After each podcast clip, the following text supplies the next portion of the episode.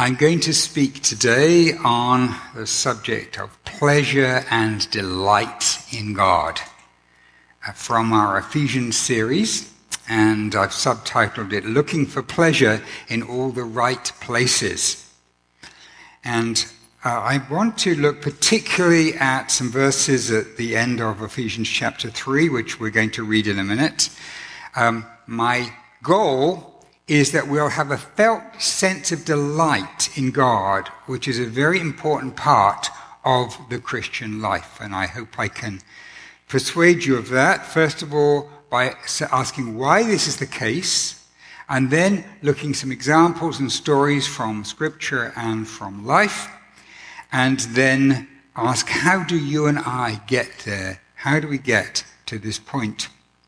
So, Uh, let's look then at some verses in Ephesians.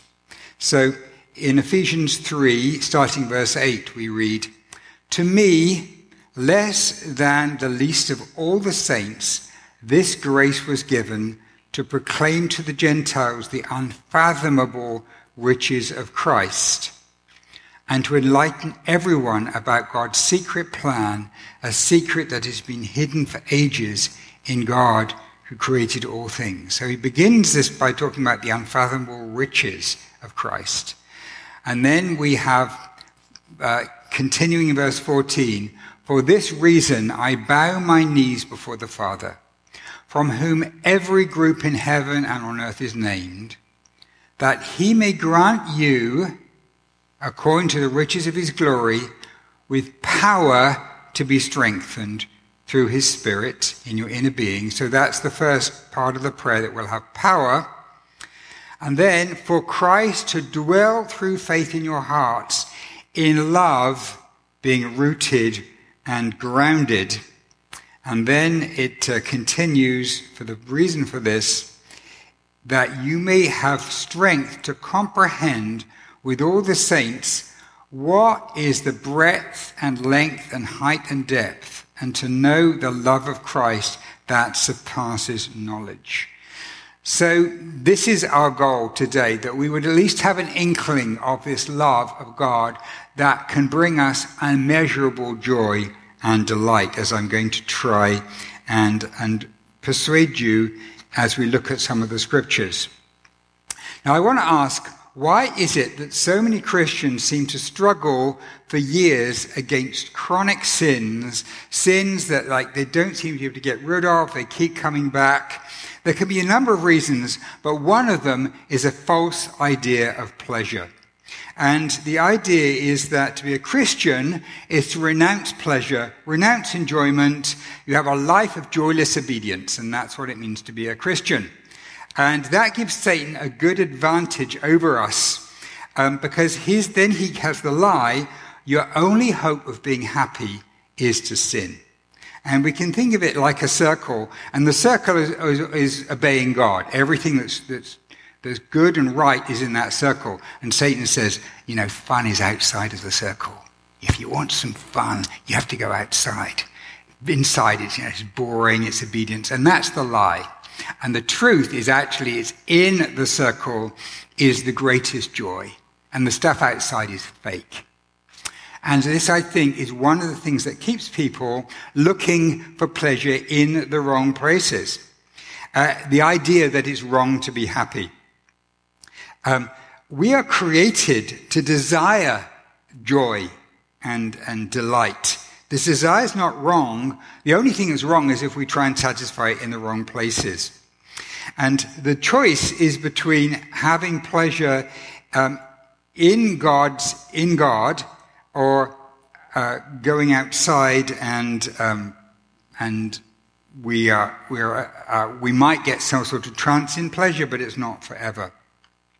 But the truth is, in Psalm, uh, 100, Psalm 16, verse 11, at your right hand are pleasures forevermore. Um, I don't know if you've, uh, any of you heard of the catechism. It was a way that children used to be taught about, about the, uh, what we believe in a kind of question and answer way, and not just children, adults as well. Um, does anybody know what the first question of the catechism is?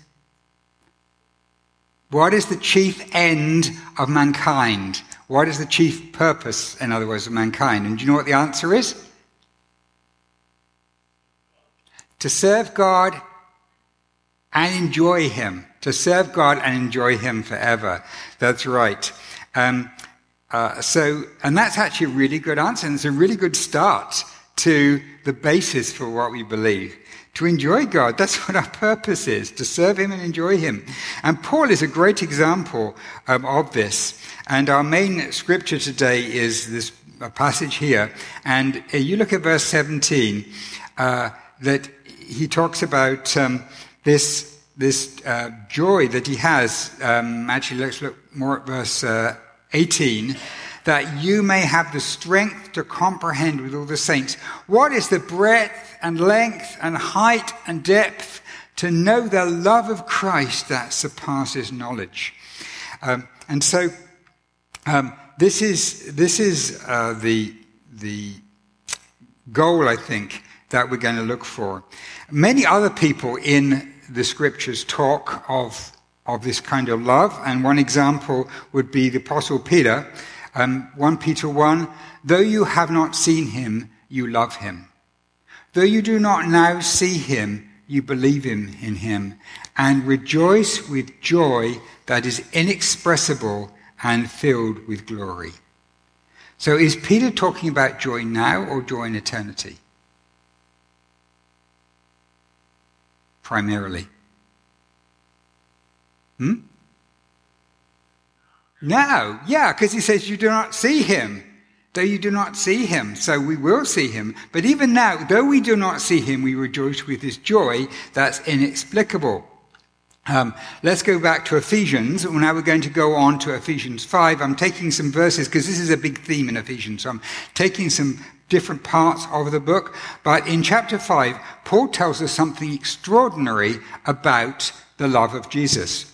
Um, he says that romantic love within a marriage is actually just a picture of a reality that goes beyond that. And the reality is actually the love of Jesus for us. Ephesians 5. Therefore, a man shall leave his father and mother and hold fast to his wife. The two shall become one flesh.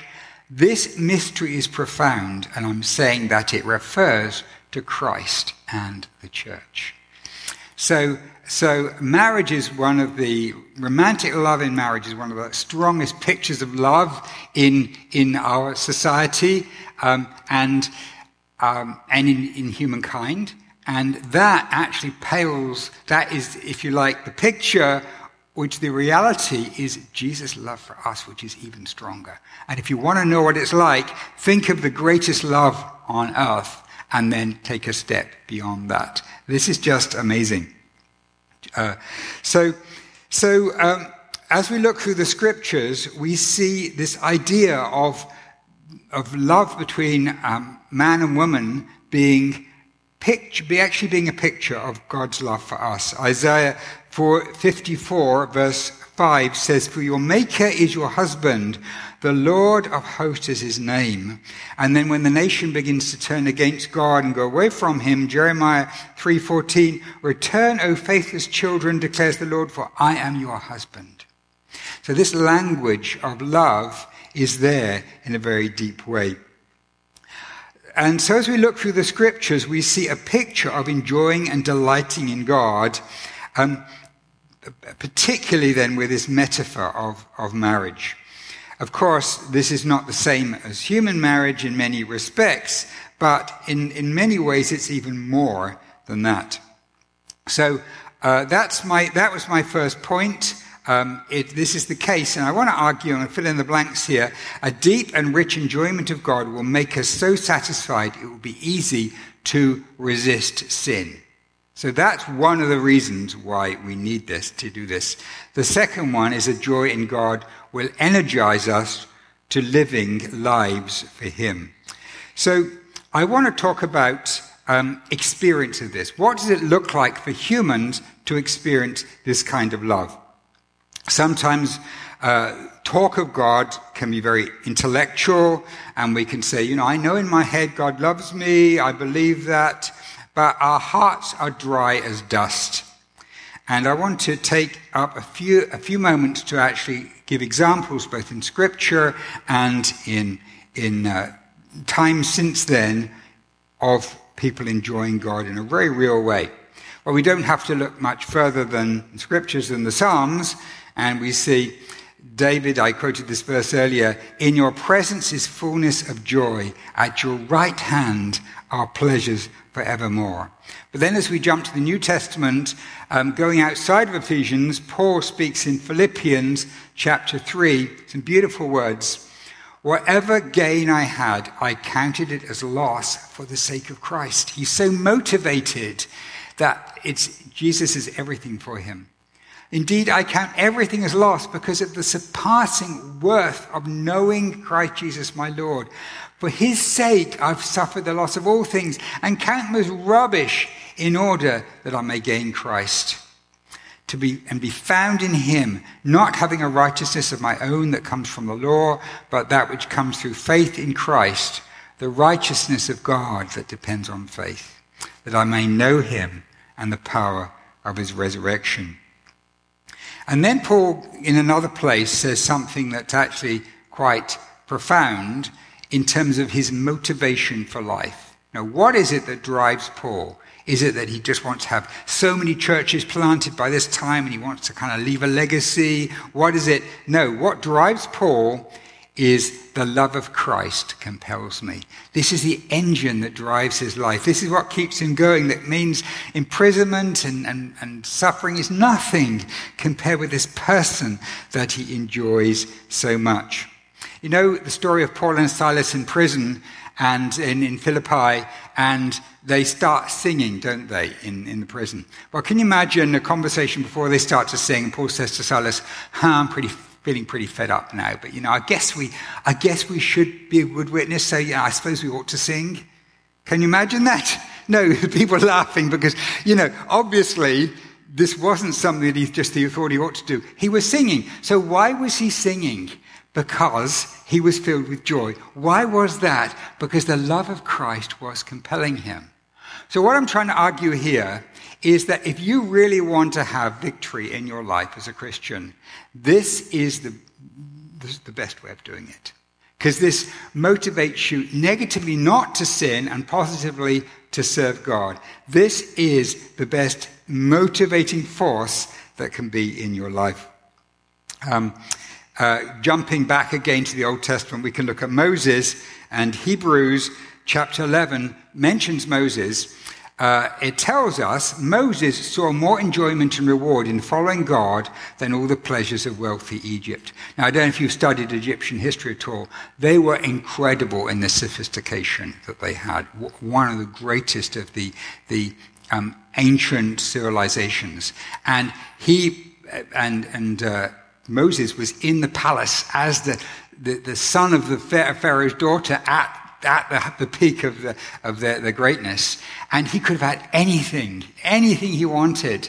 Um, absolutely. And he chose actually instead to follow God and to, to follow this life. Why?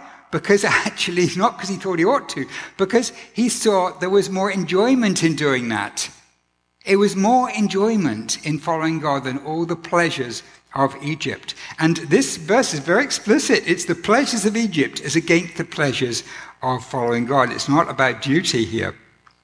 Um, I could give you many more scriptures, um, but um, I'm going to tell a couple of stories from history. So one of them is a woman called Sarah Edwards. So you, some of you may have heard of Jonathan Edwards. He was um, a, uh, a, pastor in New England in the 1700s, and he saw amazing work of God in his ministry. Vast numbers of people were saved through his ministry. But not just that, there were um, just a, a, joy came down on people from God, and they had an experience of God's joy. And um, one of the people who wrote about this was his wife, Sarah. And she talks about what it was like, about what her life is like um, as she's focusing on this joy. And I'm going to read you some extracts from her journal.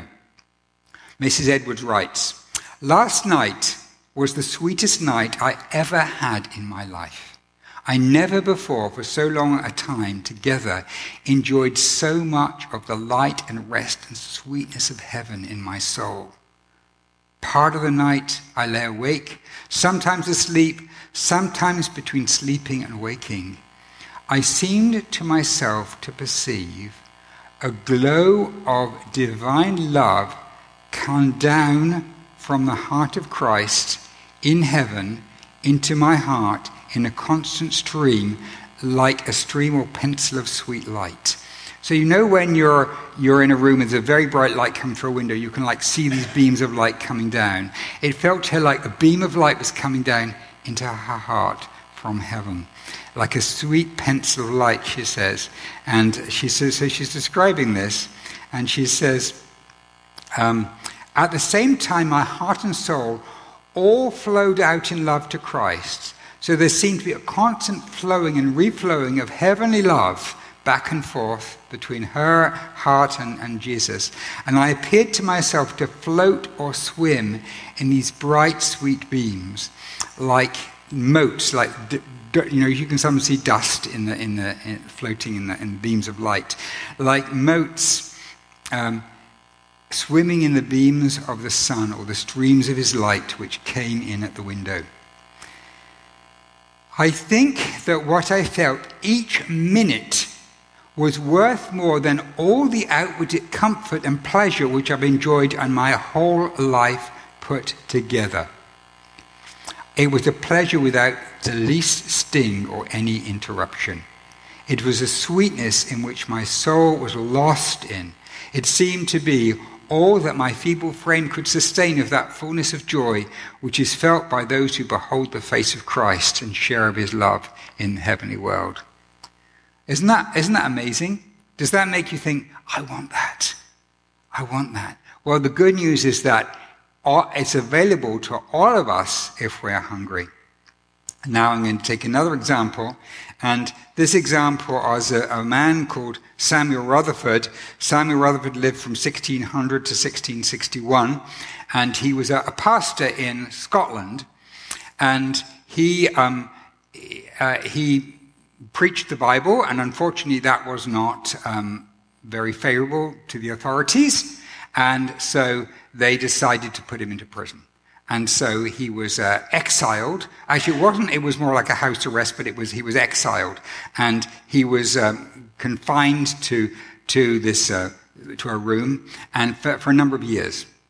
And during this time, he could still write letters to, to, his, to his flock, to his church, who he loved. And these letters have been collected. And as a teenager, I had a book of these letters, and I just it just transformed him as I read these letters. And he speaks of the experience he's, he's having of God's love, and they're just extraordinary. And um, he was one of he was as a teenager, he was one of my favorite uh, Christian writers. Um, and as he, I read of these extremes of joy. And a hymn was put together from extracts from his letters, and uh, which was my favorite hymn. And uh, we, uh, my wife and I sang it at our wedding. So uh, here's the. I'm just going to read you some of the verses from this. It's called "Sands of Time." So these are extracts from his letters. The sands of time are sinking. The dawn of heaven breaks. The summer morn I've, lo- I've sighed for. That fair, sweet morn awakes. Dark, dark has been the midnight, but day spring is at hand, and glory, glory dwelleth in Emmanuel's land. O Christ, He is the fountain, the deep, sweet well of love. And he wrote things similar to Sarah Edwards about, about his experiences of, of just bodily experiences of Christ's love. The streams on earth I've tasted, more deep I'll drink above. There to an ocean fullness his mercy will expand, with glory, glory dwelling in Emmanuel's land. The bride eyes not her garment, but her dear bridegroom's face. I will not gaze at glory, but on my King of grace. Not at the crown he gives me, but on his nail pierced hand, the Lamb is all the glory in Emmanuel's land. So I'm not saying that every Christian will experience Jesus' love to the same depth as, as Sarah Edwards and Samuel Rutherford, but um, God does offer, uh, I think all of us, for sure, have, have, got much more that we could enter into of an experience of God. And um, The, the, there's a lie that says experience is, is not important. Experience is very important.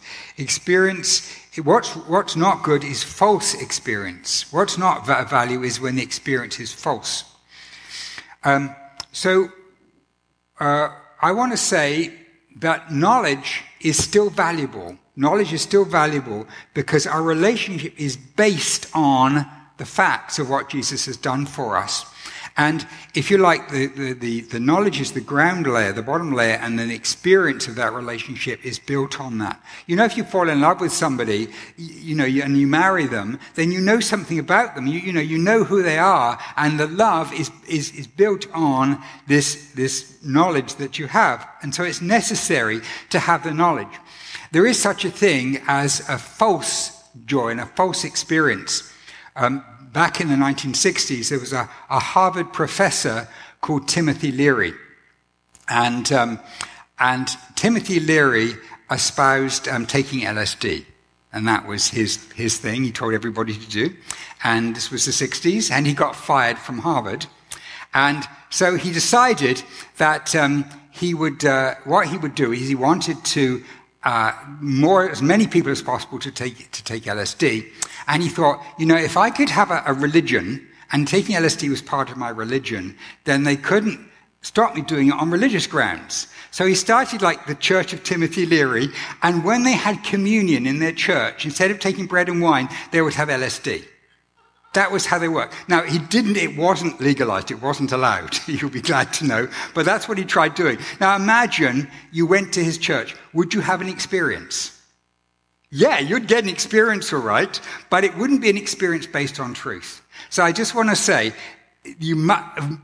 knowledge is important, truth is very important, and we do need to have them both. Because it's possible to have experiences which are not truly based experiences. So the that's we, we talk about our values as a church and having having the, the, the, power of the Holy Spirit giving us the experience and having the truth of God as we want to put those together. So um, uh, knowledge is absolutely essential, but only as um, a means to an end, not an end in itself. The, the, the, the end is a relationship with God. That's the goal. Um, so, just to summarize then where we've been, um, we are looking for a felt sense of delight in God, a very important part of the Christian life. I've looked at why this is the case. I've looked at some examples and stories, and I want to look now at how we get there. And uh, it's interesting that as we, as we look at the book of Ephesians, it's six chapters, and the first three chapters are uh, the truth. They are what God has done for us in Christ Jesus. And then in the middle, he transitions to living out the truth and actually how you should live. And it's at this point we have the motivation of love and joy. So this is the point we're going to be moving into chapters four through six um, shortly in our series. And so I'm taking this time to say the motivation for all that we're going to be learning as we go through about Christian life is not duty, but it has to be joy and love and delight. I want more of this Jesus. I want to experience him. And that will motivate us. And uh, um, I'm convinced that for many of us, that this is an issue.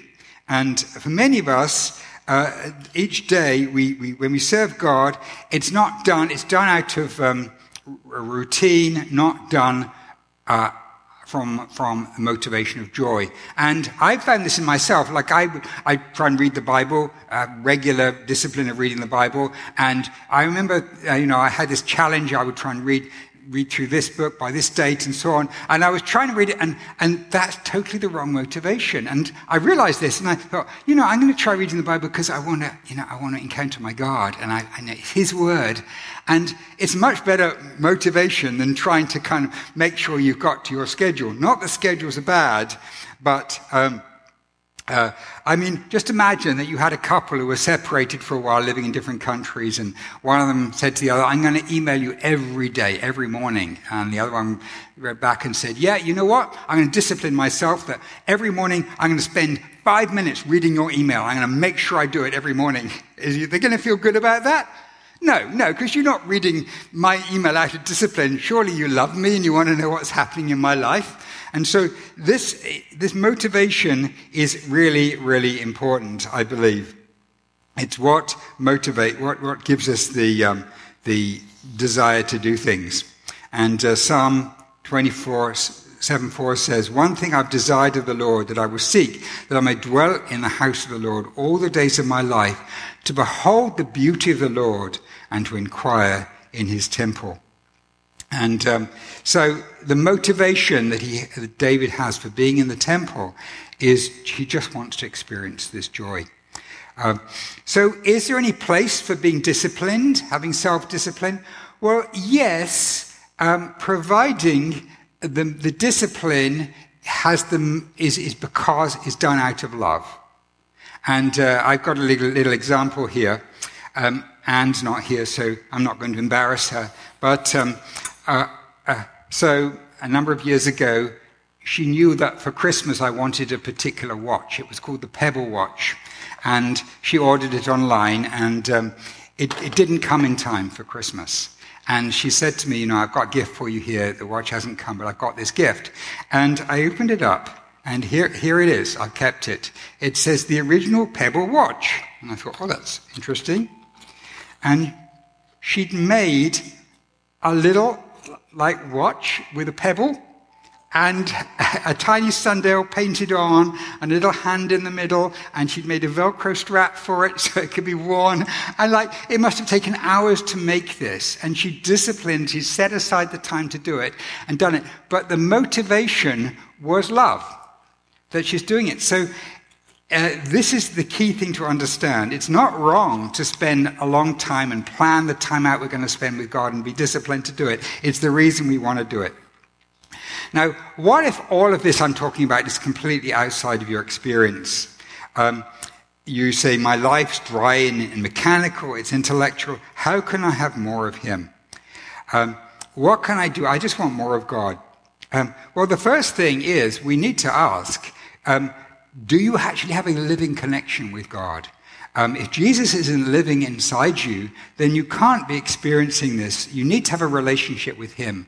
And um, if you don't have a relationship with Him and you want to, you, you're hungry for that, come and talk to me. And I would love to, to talk to you about how you can come to know Jesus as your Savior. Um, but I want to say that there is no other way to victory in the Christian life than through experiencing this delight. And this is where I'm going to have three points here as we close. You have to be hungry.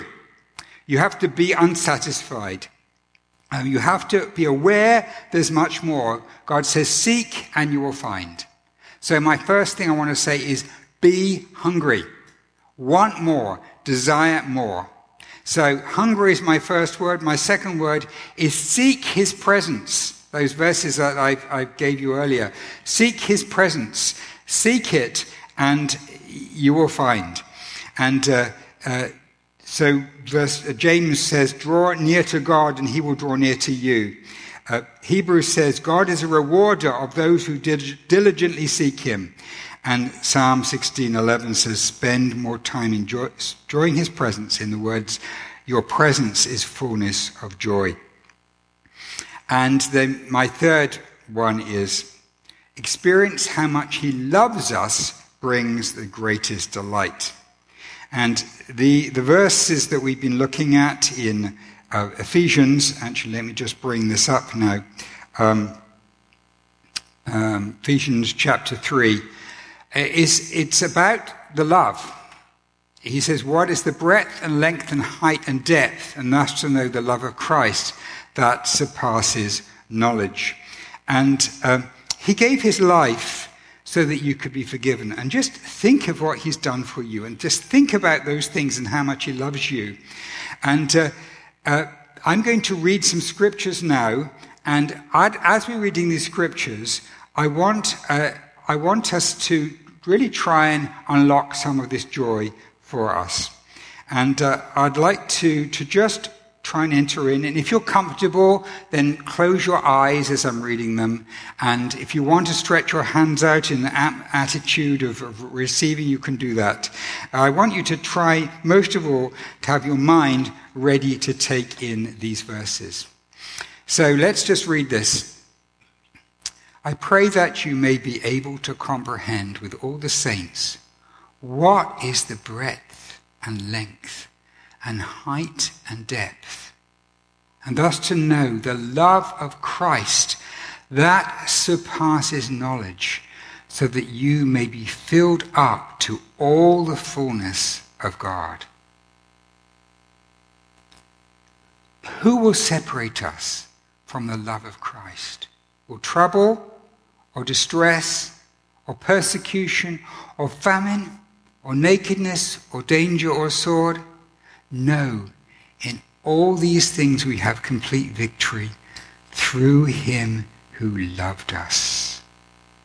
For I am convinced that neither death nor life, nor angels nor heavenly rulers, nor things that are present, nor things to come, nor powers, nor height nor depth, nor anything else in creation will be able to separate us from the love of God in Christ Jesus our Lord.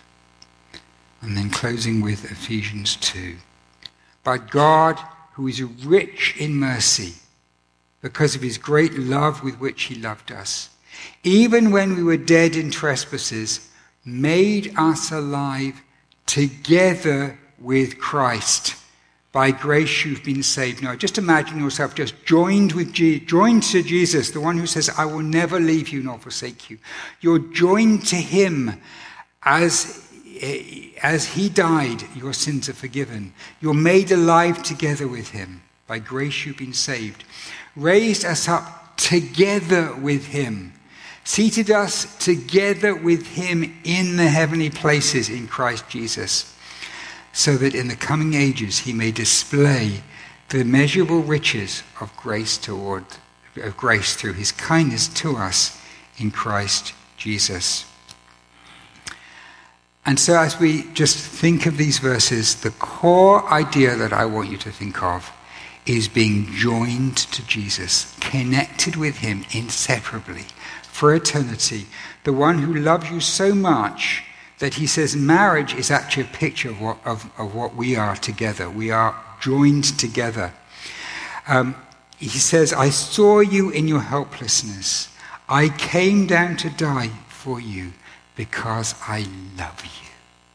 Just take in that love that Jesus has for you now. Your sins are forgotten. He looks at you and he just loves you. And just take that in because that is the core of our delight. So, Heavenly Father, I pray that everyone here will have an experience of your love and of delight and joy and pleasure in you that exceeds anything that this world could give. And this would motivate us, Lord, to turn away from evil and just to give our lives to you fully. We ask this in Jesus' name. Amen.